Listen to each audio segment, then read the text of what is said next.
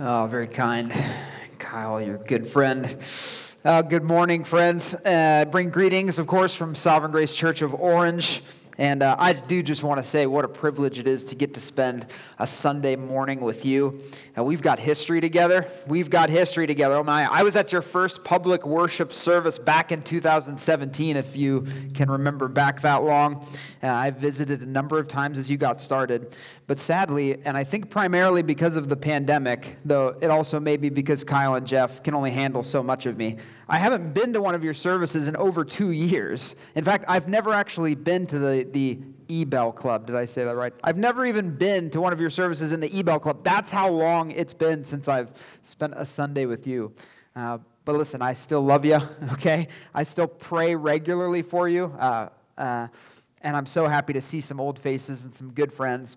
But look, if I'm honest, I actually, the, the faces I see this morning that make me the happiest are. Um, uh, oh, I'll let them keep working out my sound issues there. Uh, faces I'm happiest to see this morning are the new faces, all right? Because you're the reason that we sent uh, our friends and brothers and sisters to Santa Ana to, to plant a church so that you could experience what we were experiencing with them their friendship, their fellowship, their gospel ministry. Uh, we sent them here for you. And so when I see you here, it's just a pointed reminder that, that the sacrifice that we made as a church has been well worth it well worth it, more than worth it. Uh, happy to make it. And listen, uh, brings me so much joy because that you're here is uh, proof that God is, God is marching through neighborhoods in Orange County and He's saving sinners. Uh, you're the proof, we're the proof, and now we're all a part of His unstoppable mission. And so, uh, my hope, and I know it's yours as well, is that God would multiply the ministry of both of our churches so that we can further participate in His great mission to save new people in new neighborhoods in Orange County who don't yet know our Savior. I'm so glad we get to do that together. Oh well, with that, uh, if you would please turn with me in your Bibles to Psalm 122. Psalm 122. I'm going to be reading from the English Standard Version, which I believe is the version you use as well. Uh, so you can Google Psalm 122 ESV if you don't have a copy of the Bible. And this psalm, you'll see it right at the top, is a song of ascents. A song of ascents, which means it was sung by ancient Israelite pilgrims who journeyed to their religious center, the city of Jerusalem, for a festival. Upon arriving in the city and joining in the procession toward the temple, they sang this beautiful song, Psalm 122. Now, I am not going to sing it to you. Uh, I'm going to read it to you and then I'm going to pray for the Spirit to bless our time studying it this morning. So, follow along in your Bibles as I read all nine verses of Psalm 122. Then I'll pray. A song of ascents of David. Verse 1. I was glad when they said to me, Let us go to the house of the Lord. Our feet have been standing within your gates, O Jerusalem. Jerusalem, built as a city that is bound firmly together, to which the tribes go up, the tribes of the Lord, as was decreed for Israel, to give thanks to the name of the Lord. Verse 5 Their thrones for judgment were set, the thrones of the house of David. Verse 6 Pray for the peace of Jerusalem. May they be secure who love you. Peace be within your walls, and security within your towers. For my brothers and companions' sake, I will say, Peace be within you. For the sake of the house of the Lord our God, I will seek your good. The very words of God, would you join me in a brief prayer? That His Spirit would help us understand and apply these words this morning.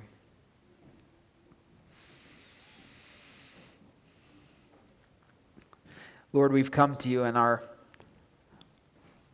our souls are hungry. We need to be nourished by the bread of your word. Our souls are parched and dry. We need to drink again from living water which we know you give to us through your word. We need instruction. We need to know how to live in this world for your glory. We need to know how to be your people, how to relate to you, how to relate to one another. And in this passage, you have gloriously and beautifully showed us how.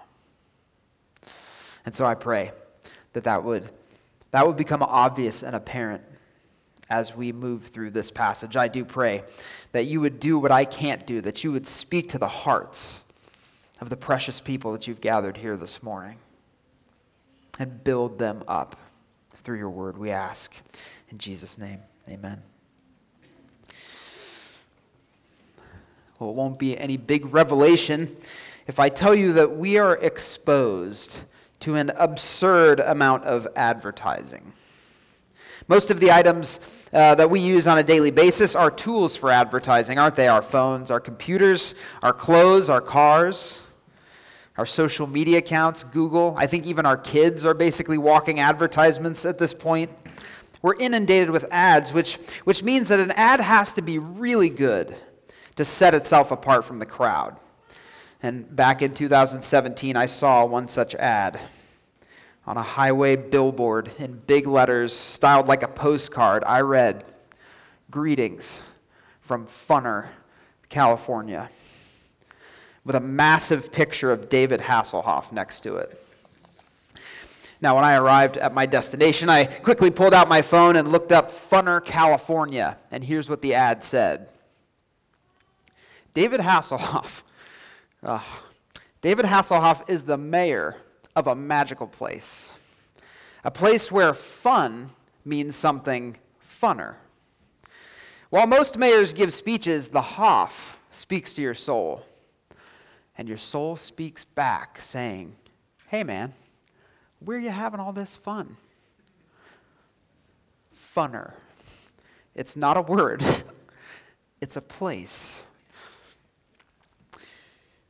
This ad was a promotion for Harrah's Resort and Casino in Southern California.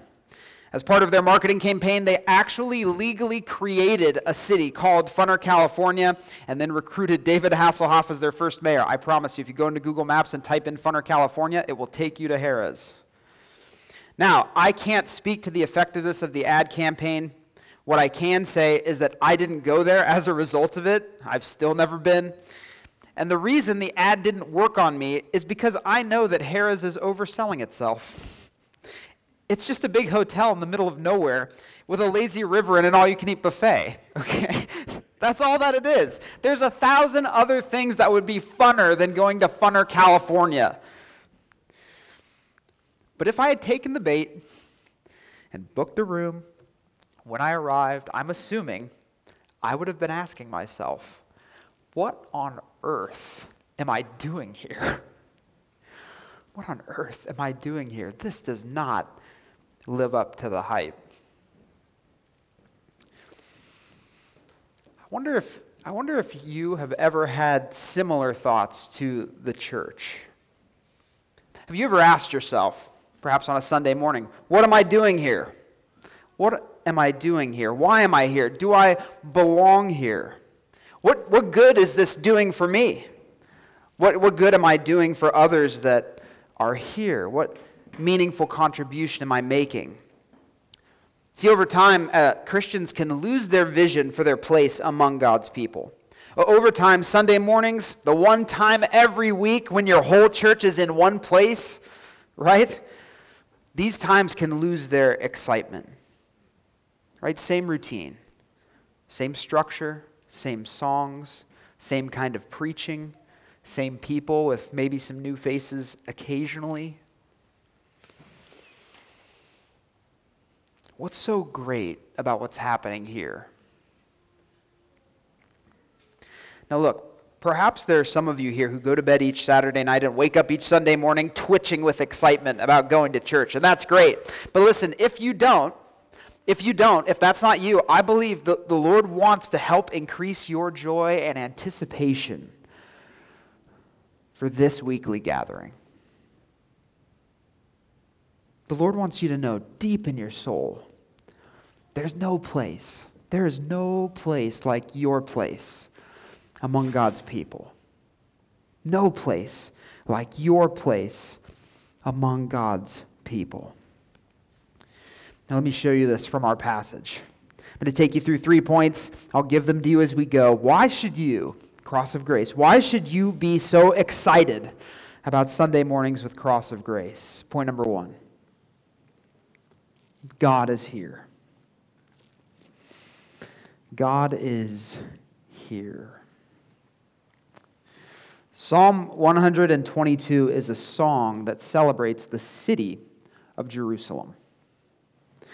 It was originally sung by an individual who had just made a long and difficult journey to this city. We know he's already arrived because of verse 2. Look at verse 2. Our feet have been standing within your gates, O Jerusalem. The pilgrim is already there, but he, but he begins his song by remembering the invitation to take the trek. Verse 1 I was glad when they said to me, thinking of the past. I was glad when they said to me, Let us go to the house of the Lord. Now imagine just for a moment an ancient Israelite who lives in a small town coming into the town square one evening because the elders have an announcement to make. And they say, Gather your things. In two days, we're making the journey to Jerusalem to celebrate the festival. This announcement made the ancient Israelite very glad. I was glad when they said to me, sort of like, like a kid who, who's just been told that you're taking them to Disneyland. Man. Yeah, just like that. I'm not sure that's what our psalmist has in mind when he says he was glad, but something like that. Thanks for the help, kids. We rehearsed this. What happened? Good enough. Passing grade. But this, this ancient Israelite is just brimming with excitement, brimming with excitement. But, but why the excitement? I mean, think about this. This is what traveling to Jerusalem would mean for him. He's got to press pause on his work at home. He's going to have a very long distance to walk in sandals without any arch supports next to his stinky pack mule in the arid desert, potentially exposed to bad weather and vicious animals. It's a very dangerous journey. Yet he's delighted at the prospect of making it. Is he insane? It might seem so. The reason he's not insane is because the second half of verse 1. I was glad when they said to me this phrase, Let us go to the house of the Lord. What makes Jerusalem so special and so worthy of braving all the dangers of the journey is the one who has made his home there, the Lord. The Lord has made his home in Jerusalem among his people. It's, it's here in this city, in their temple, that heaven has met earth in a way that it doesn't in any other place on the planet. Jerusalem hosts the temple, which is where God meets with his people. That's why, primarily, the ancient worshippers so excited about traveling there. One author, one author aptly put it. He said, This psalm testifies to the joy of the pilgrims journeying to Jerusalem and the longing of the godly to meet with God and his people in the courts of his temple. The psalm opens with a note of the longing fulfilled. I'm here. I've made it. It's time to meet with God and his people. Now, you and I don't need to be so excited about Jerusalem, okay? You and I don't need to be so excited about Jerusalem because the temple, the place where God meets with his people, is no longer halfway across the globe. The place where God meets with his people is here, where his people are assembled. Listen to the Apostle Paul's description of the church, Ephesians chapter 2. You don't have to turn there, I'll read it to you. Here's how he describes the church so then, he writes, you're no longer strangers and aliens, but you're fellow citizens with the saints and members of the household of God, built on the foundation of the apostles and prophets, Christ Jesus himself being the cornerstone, in whom the whole structure, hear all the temple language, being joined together, grows into a holy temple in the Lord. Verse 22. In him you also are being built together into a dwelling place for God by the Spirit. Collectively, right? Collectively, we are the dwelling place for God by the Spirit. And that means that we experience God's presence and His power in a unique way when we're together, a way that's different than when we're apart. Uh, David Peterson, in his excellent book, Engaging with God, he says it this way The people of God continue to be the spirit filled community when they disperse and go about their daily affairs. But their identity as the temple of the Lord finds particular expression when they gather together in Jesus' name to experience his presence and power in their midst. Your identity as the temple of the Lord finds particular expression when you gather in Jesus' name, like you have this morning, to experience his presence and power in your midst. Do you ever wonder? You ever wonder why you feel more spiritually engaged and alive when you're with other Christians? It's primarily because of this reason. It's not a social experiment. It's primarily because God is meeting you, blessing you, encouraging you, and helping you in unique ways through his people that he wouldn't be doing if you were alone. That's why you should be excited to make this trip here every Sunday morning because God is here in a unique way.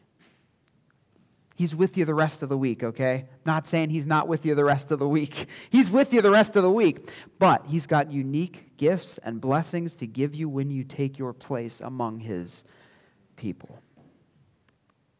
And listen, if you're not a Christian, you're not left out of this either. You're not left out. It's important that you know that God is here. 1 Corinthians 14, the Apostle Paul describes his expectation that, that non Christians who attend church services will recognize at moments that God is there. So if you're not a Christian, first off, thank you for being here. My goodness, thank you for taking uh, a step into a church. I want you to know that if you feel any magnetism towards these people, it's because of the presence of God. That's what you're sensing. He's here. And these people are eager to introduce you to him. Cross of Grace, your pastors and leaders have a standing invitation for you, okay? Arms wide open. Every Sunday, you can hear them saying, Let us go to the house of the Lord, a standing invitation for you. And I, I hope that you will make this journey every week with joy. It's not a long and arduous and dangerous journey. I mean, it might be a little bit, but not really, not like the psalmist. But may it be a journey that you make each week with joy. I know when I arrive at church on Sunday mornings, and I'm waiting for the service to start, I'll often look around as people are walking in and say to myself, there's no other place in my city this morning where God is more obviously present than right here. If I went into a restaurant, if I went into City Hall, God's there, but not like He is with His people. Right here where you are this morning, this is where God is most clearly displaying his glory, grace, and goodness each Sunday. And that's true for all true churches, but, but you're at this church. And I'd encourage you to see it the same way. Look around regularly on Sunday mornings and say, This is where I will most clearly encounter the glory and grace of God today. Listen, God loves to be with his people, okay? The reason there's salvation at all the reason God saved anyone at all at the unbelievably high price of the death of his only begotten Son is so that his people would be with him. The Father loves to be with his kids. The groom, Jesus, loves to be with his bride. And so when you're here, he's here. That's what makes this meeting so special, so exciting, so necessary, and why we should be glad to make the journey. Point number two God designed this. God designed this. Psalm continues, verse 3, by celebrating the virtues of the city of Jerusalem. Verse 3 Jerusalem, built as a city that is bound firmly together. A strange phrase on the surface. If you dig a little bit deeper, this verse is really about how striking Jerusalem is to behold. It's well organized. That's the idea. It's well apportioned, right? It's orderly. It's a beautiful city. And the only city that I, have seen that comes close to that description is Zurich, Switzerland. My wife and I were there in 2014. It's well organized, it's clean. The trains all run on time. It's true. The myth about Swiss trains always being on time is actually true.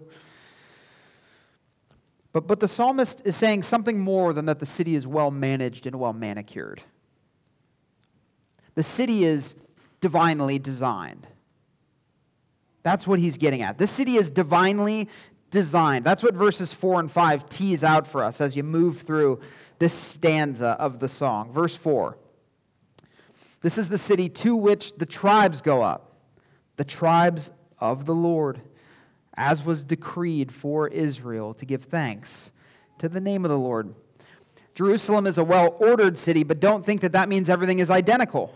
There's diversity in Jerusalem. All of the different tribes are represented there, and all of them travel there for the festival. It's a diverse city, but in all its diversity, the people are united by their God, bound firmly together, just like the city they've come to. And what were they there to do? Last line of verse 4 to give thanks to the name of the Lord. That's a great one phrase definition of worship. To give thanks to the name of the Lord. I mean, note, note what, what they're not there to do. They're not there primarily to weep over their sin or to solemnly do what God requires. Worship, in fact, is always a movement towards thanking God. Doesn't mean that you won't have seasons of sorrow or difficulty as you worship, but He is always moving us towards thanksgiving. That's the movement. Even the lamentation psalms are moving you towards thanksgiving and confidence. He does all that he does for his people to the praise of his glorious grace. And so the pilgrims are there to worship. That's what they've come to do. They're there to worship at the temple, but that's not all. Verse 5 Their thrones for judgment were set, the thrones of the house of David, which you guys are studying 1 Samuel, so you're seeing that throne be established. The point here, verse 4 and verse 5 Jerusalem is the center of both Israelite religion, the temple, and Israelite royalty, the palace. It's a place of worship, but it's also a place of justice.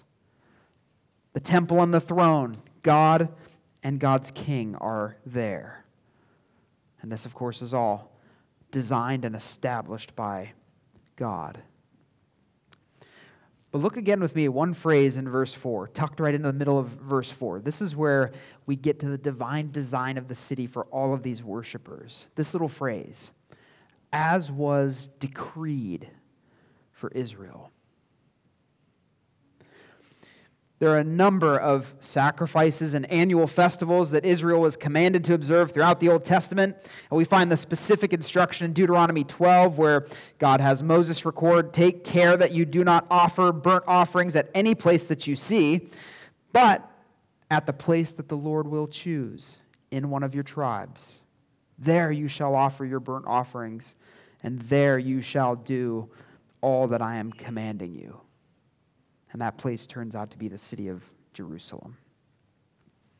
God commanded Israel to come to this place.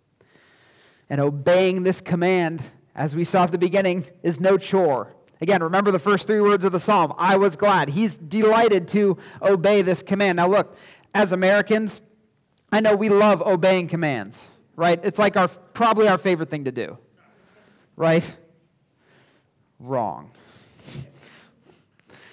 So think about it for a minute. This is going to be hard for us. Think about this. What's a command that you love to obey? What's a command that you love to obey? I'll, I'll give you one of mine, okay, to help you out. When my grandmother tells us to be at her house at 5 p.m. for Thanksgiving dinner, oh my, that's an instruction I simply can't wait to obey. oh, I cannot wait. I cannot wait. I was glad when grandma said to me, Be at my house at 5 o'clock for Thanksgiving dinner. Now, why would I love that so much? Oh my, because it's a meal and an occasion that's designed for our family to enjoy. Right? Pick your favorite family meal of the year. Designed for your family to enjoy. Every detail, each ingredient and dish, right? No, you don't count calories, right? You put all the tastiest stuff in it. It's all made for our enjoyment. That's precisely what these festivals in Jerusalem were for ancient Israel.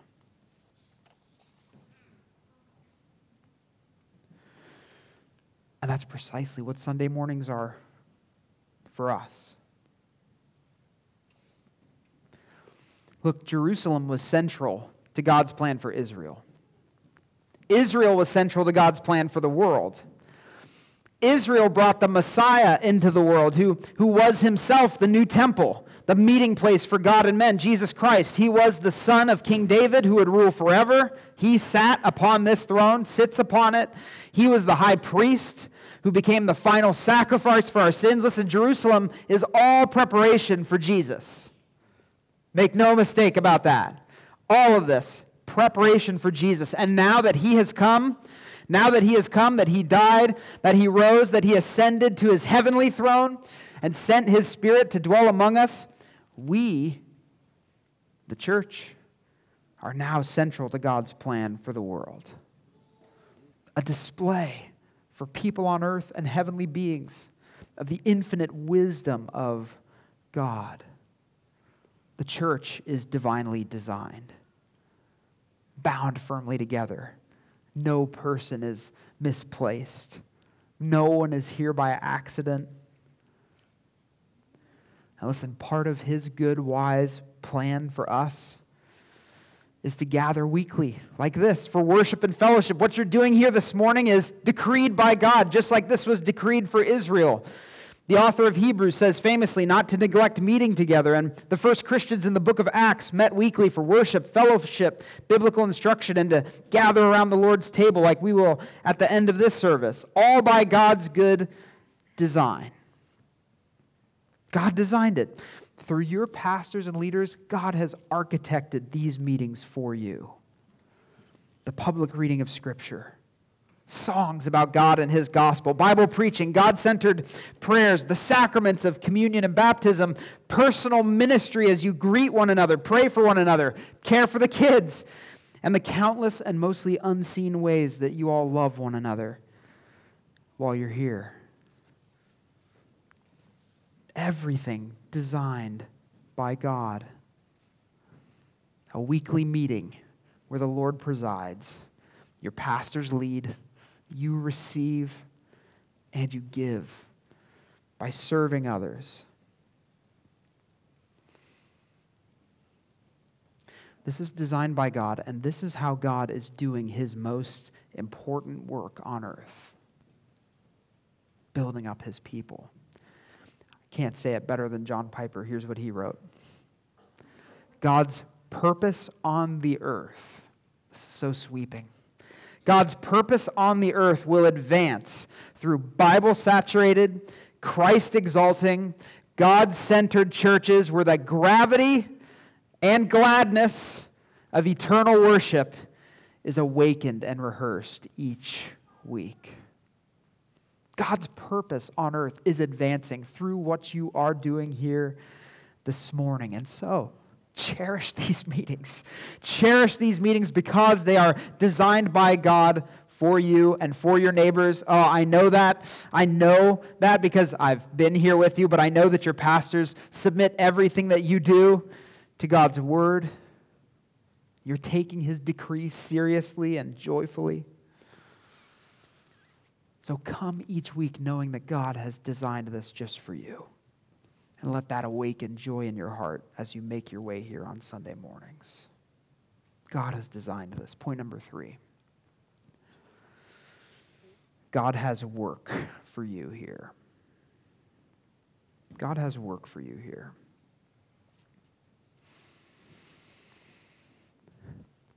The final stanza of this poem begins in verse 6 with our worshiper now turning to his fellow worshipers to instruct them. First line of verse 6 Pray for the peace of Jerusalem. Now, this sentence is a play on words, for Jerusalem means city of peace. Pray for the peace of the city of peace. Salem is the English version of the Hebrew word shalom, which is the very word he uses at the beginning. Pray for the shalom of Jerusalem. Shalom type peace is when everything is right with the world. It's a panoramic word right? Panoramic. Shalom type peace is when everything's right with the world. No strife with God, no strife between people, no theft or abuse or murder, no unjustified proxy wars like what's going on in the world right now. Nobody in need, material prosperity and wealth. That's the idea behind shalom style peace, the kind of peace he's praying for here. And it's only natural only natural that an Israelite would want this magnificent, divinely designed city to experience that kind of peace. The city is so important. So important that the Israelite tells his fellow Israelites to ask God to maintain this precious peace. The next three lines, second half of verse 6 and verse 7, these really are a sample prayer. That's what he gives you as a sample prayer. May they be secure who love you. Peace be within your walls and security within your towers. May those who love this city, who love the city of Jerusalem, be at peace. May there be peace from threats within the walls and peace from threats that come outside the walls. His prayer encompasses both. Now, how should we apply verses 6 and 7. Let me ask it this way. If we, if we take these verses and begin to pray for the peace of Jerusalem, have we taken the ancient Israelites' instruction to heart? Well, look, it's perfectly fine to pray for Jerusalem. I think you should. No issue there. Pray for Jerusalem. But if, as I'm already mentioned, the church is the new Jerusalem, and God's purposes are now centered here, then you can comfortably sub in your church name for Jerusalem. Pray for the peace of Cross of Grace Church. May those who love you, may those who love this church be secure. May God's peace reign in the hearts of these dear people. Our charge is to pray for the peace of the church. And who can do that? Everyone right? Anyone can pray for the peace of their church. This is meaningful and critical work. If we neglect prayer, yeah, it's almost useless to do anything else. So, no big revelation here. Make a plan to pray for your church. Oh, you can show up 15 minutes before the service and pray uh, with a group of church members this morning. I got to do it this morning. But however you do it, Saturday nights, Sunday mornings, pray for your pastors who are planning and leading. Pray for your worship team members. Pray for the preacher. Pray for the children's ministry volunteers and the kids that are learning about Jesus. Pray for the guests. Pray for the unbelievers that will attend, that they'll come to know Christ. Pray for the peace of Cross of Grace Church. But prayer isn't all that's called for in Psalm 122. Look at the very last verse, verse 9. For the sake of the house of the Lord our God, a commitment. I will seek your good. For the sake of the house of the Lord our God, I will seek your good. I will seek your good is very broad, isn't it? But I think that's actually really helpful. Here's really where the rubber meets the road for us as we observe this ancient Israelite saying, I'm going to seek the good of Jerusalem. We can't be neutral toward the state of our church. Okay? We can't be neutral toward the state of our church. God, God has given each of us a role in maintaining the peace of our church and working for its growth. He's given us a role that includes prayer but is more than prayer. We all have a role. And I say maintaining on purpose, okay? Peace in the church is maintained, not attained. Okay? Peace is maintained, not attained. God, God gives us peace as a gift. Okay? He gives us peace as a gift. We're at peace with God, first and foremost, through the blood of His Son. Peace with God. And out of that flows peace with other Christians. That's our starting point, okay? That's been given to us as a gift from God. But we can disturb that peace. And, and perhaps some of you have been in churches where that peace has been disturbed. I can imagine, uh, even in my own church. I have church members who have attended churches where they couldn't be glad to go there. And if that's been your experience, you, you, have, uh, you have my sympathy. Okay? Not, not all churches are healthy, happy places, right? I, I'm a realist, okay? Not all churches are healthy, happy places. Not all churches are appropriating or preserving the grace and peace that God has given us. And you don't have to pretend to be glad at church. I wouldn't want you walking away from Psalm 122 thinking that you need to pretend, put on a happy face when you show up here. Our joy should be genuine joy. But, but if you've been burned by a church, the only way that I'm aware of for you to heal is to participate in another healthy church for an extended period of time. There's just no quick fix. But I am confident that this morning you are in a health, healthy and happy church. And so, my encouragement to you trust these people. Open your heart and your life to these people. Serve beside them. Learn, learn how to enjoy being with them, and, and God over time will do the deep healing work in your heart.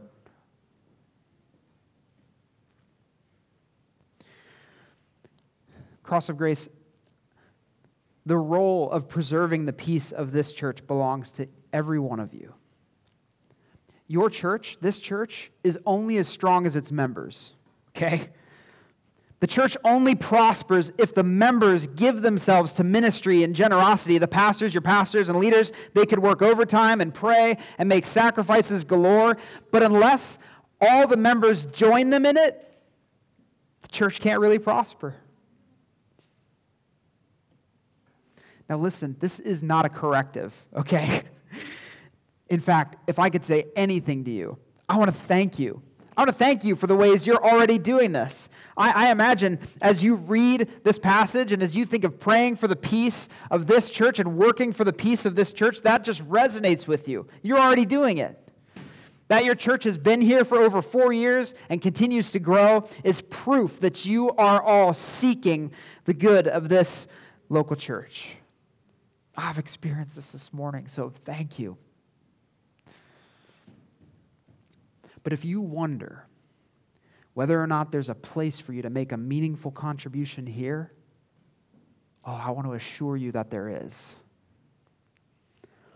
God has given each of you gifts, experiences, time, resources that you can put in service of these people.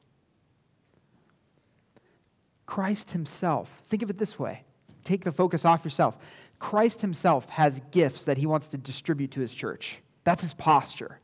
generously bestowing gifts upon his church. And he wants to give those gifts to his church through you the gifts of companionship, the gifts of encouragement, the gifts of love, the gifts of knowledge of his word and his character. Sometimes, at times, to preserve the peace, the gift of forgiveness. Those are all gifts that he wants to give to this church through you. So, God has a job for you here meaningful kingdom work for you here. Whether you have an official assignment like serving on the worship team or greeting or children's ministry, or whether your assignment's unofficial. You're here lending your voice to the songs. You're praying, you're listening, you're learning, you're talking to others and encouraging them. God has work for you to do here, work that will please Him, work that will contribute to the peace and prosperity of this church. You are not useless in this church. And if you think that you are, oh, let me convince you otherwise. You're not useless in this church. Each of you has a role seeking the good of this church. And so this morning, I want to encourage you make the same commitment the psalmist made. Say in your heart, I will seek your good, cross of grace. I will seek your good. Listen, no church is perfect, okay? No church is perfect, but every true church is worthy of our unyielding commitment. I love Kevin DeYoung's encouragement on this point. Here's what he writes If we truly love the church, we will bear with her in her failings, endure her struggles, believe her to be the beloved bride of Christ, and hope for her final glorification he says, I, I still believe the church is the hope of the world. Not because she gets it all right, but because she is a body with Christ for her head.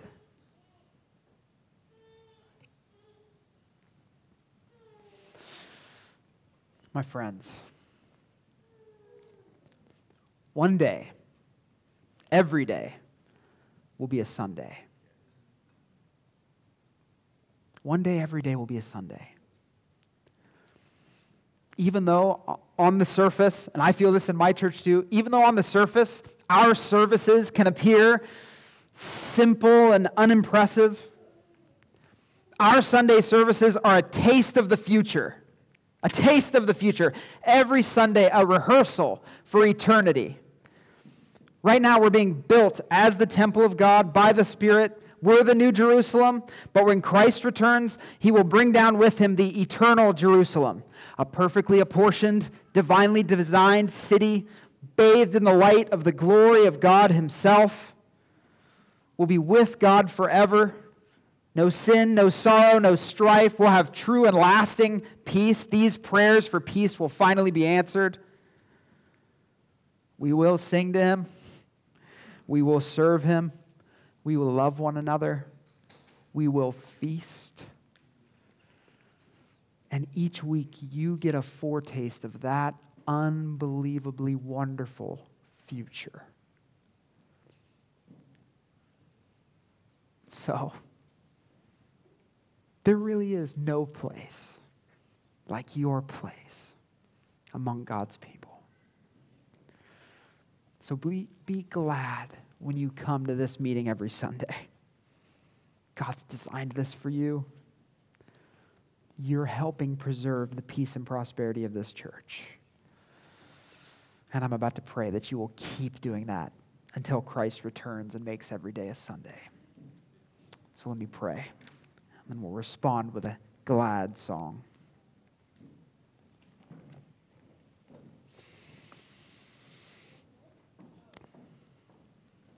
Lord, I want to pray in particular for those who have a difficult time saying, I was glad when I received the invitation to gather with God's people. That that does not immediately draw joy and anticipation out of them for whatever reason. I just pray that this morning you would give them hope that that can change that they can come to enjoy being with God's people, singing his praises, loving your people. oh, give hope to those who, oh, who feel that this is not a glad meeting. And I pray, restore their joy and their gladness. For those, Lord, who serve faithfully every week to make this church a possibility, I pray that they would feel your pleasure in their service and would delight to do your will. That they would uh, barely be able to contain themselves from getting out the door on Sunday mornings as they come here to be among your people. That that would be characteristic of this church. And that every contribution, big and small, would be seen as critical and important and meaningful work that you are using to build your kingdom and spread your fame in Santa Ana and beyond. Oh, do these things, we pray. Lord, for the glory of your name, for the strengthening of this church, and for the progress of the gospel. We ask in Jesus' name. Amen.